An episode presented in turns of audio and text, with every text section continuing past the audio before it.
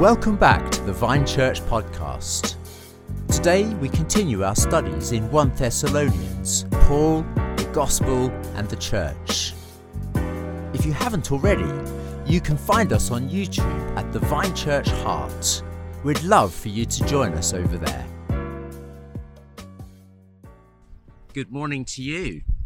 I'm pre-recording our devotional this morning. Uh, it's early on Tuesday morning uh, because we have a prayer session which uh, we'll be involved with, and so I wanted to do this before before that. So I want to read to you some really exciting verses.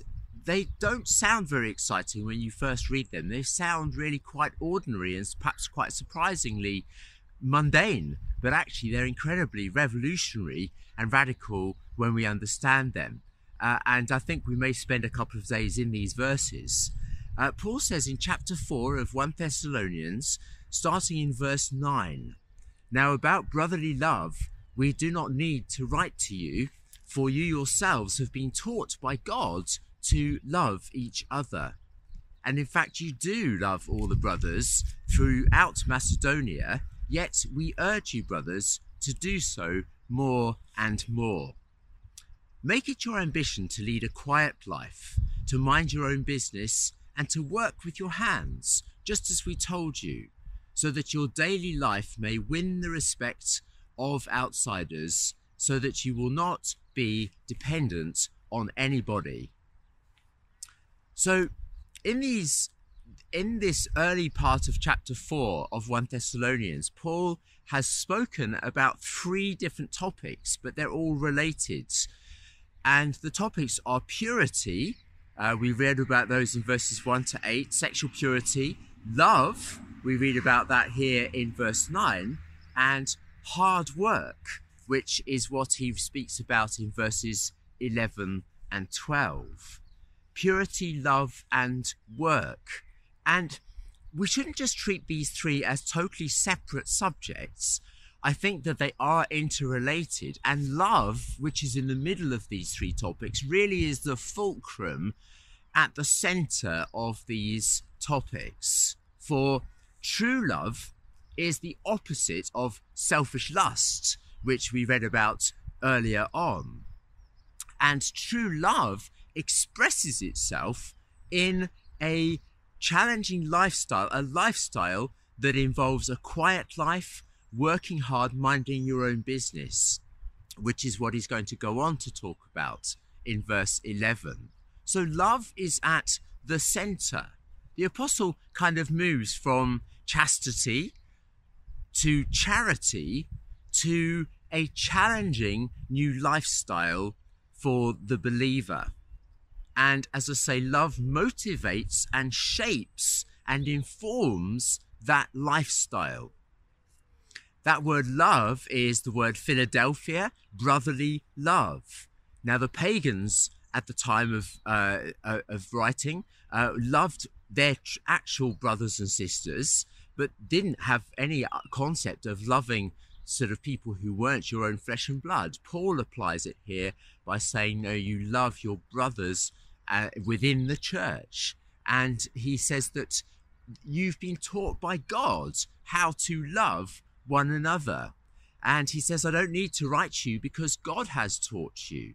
Now, of course, God has taught them through the Old Testament. God the Father teaches uh, us to love. God the Son, Jesus, gave us a new command that we would love one another.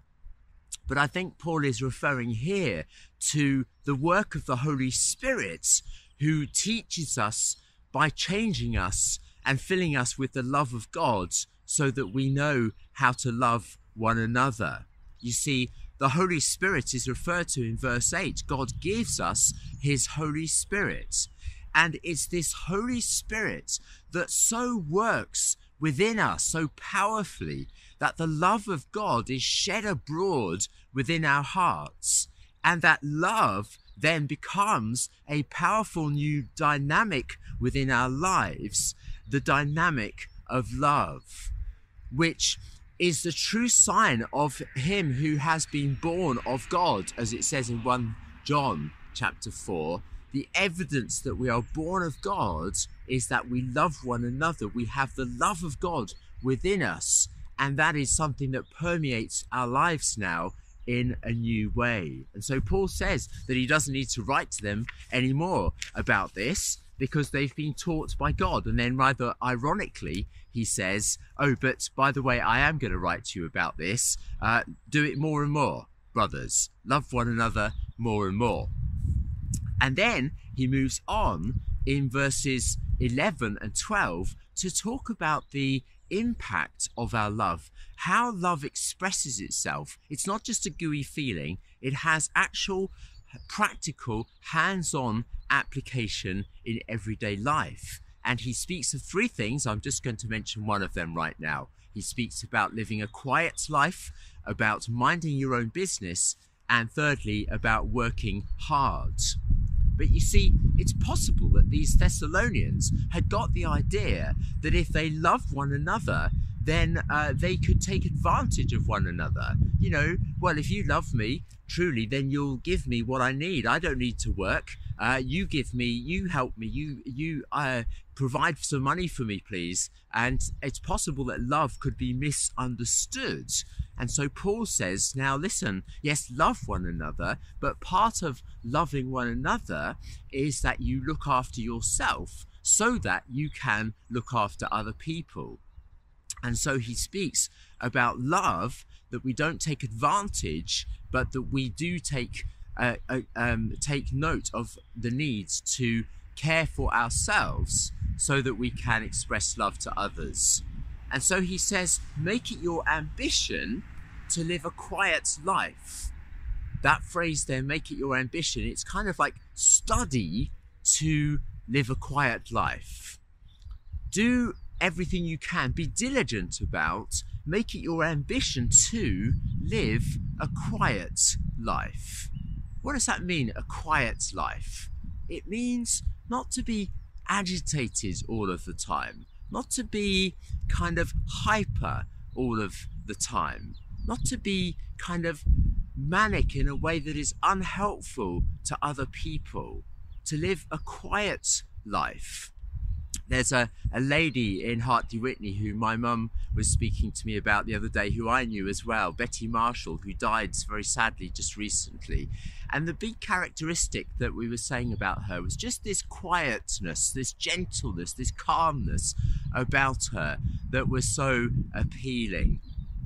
And there is this sanctified quietness that God wants us to instill within our hearts. Not agitated about everything, not always on a, on a theological hobby horse that means that we can't speak about anything else, not constantly thinking. I mean, these Thessalonians were perhaps so agitated about the return of Jesus Christ that they couldn't focus and settle down and work and concentrate on things because they just had a one-horse thing that they were going on about all the time. Jesus is coming back, and they couldn't calm down. And Paul says, no, no, settle down, calm down, quieten down. Focus on what you have got to do, which God has called you to do. So live a quiet life. And, you know, that is a powerful uh, witness to those around us in a tumultuous world full of shouting people, shouting voices, people running off their mouths about everybody else, minding everybody else's business, full of opinions, full of criticisms, uh, um, you know, mouthing off on Facebook about everything. And it says to us, no, now you live a quiet life. Live a life that is pleasing to God, that is a sanctified life of holiness before God.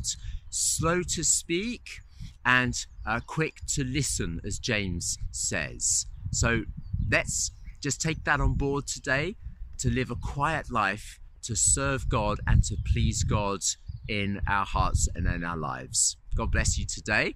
Lord, we do pray that you will be with us today, that you will help us all to live a quiet life, to live a life that pleases you, to focus on what you want us to focus on, and to live that life of love that changes other people, that challenges others. And we pray that you help us to do that. Fill us with your Spirit. Teach us to love more and more. Today we ask in Jesus' name. Amen.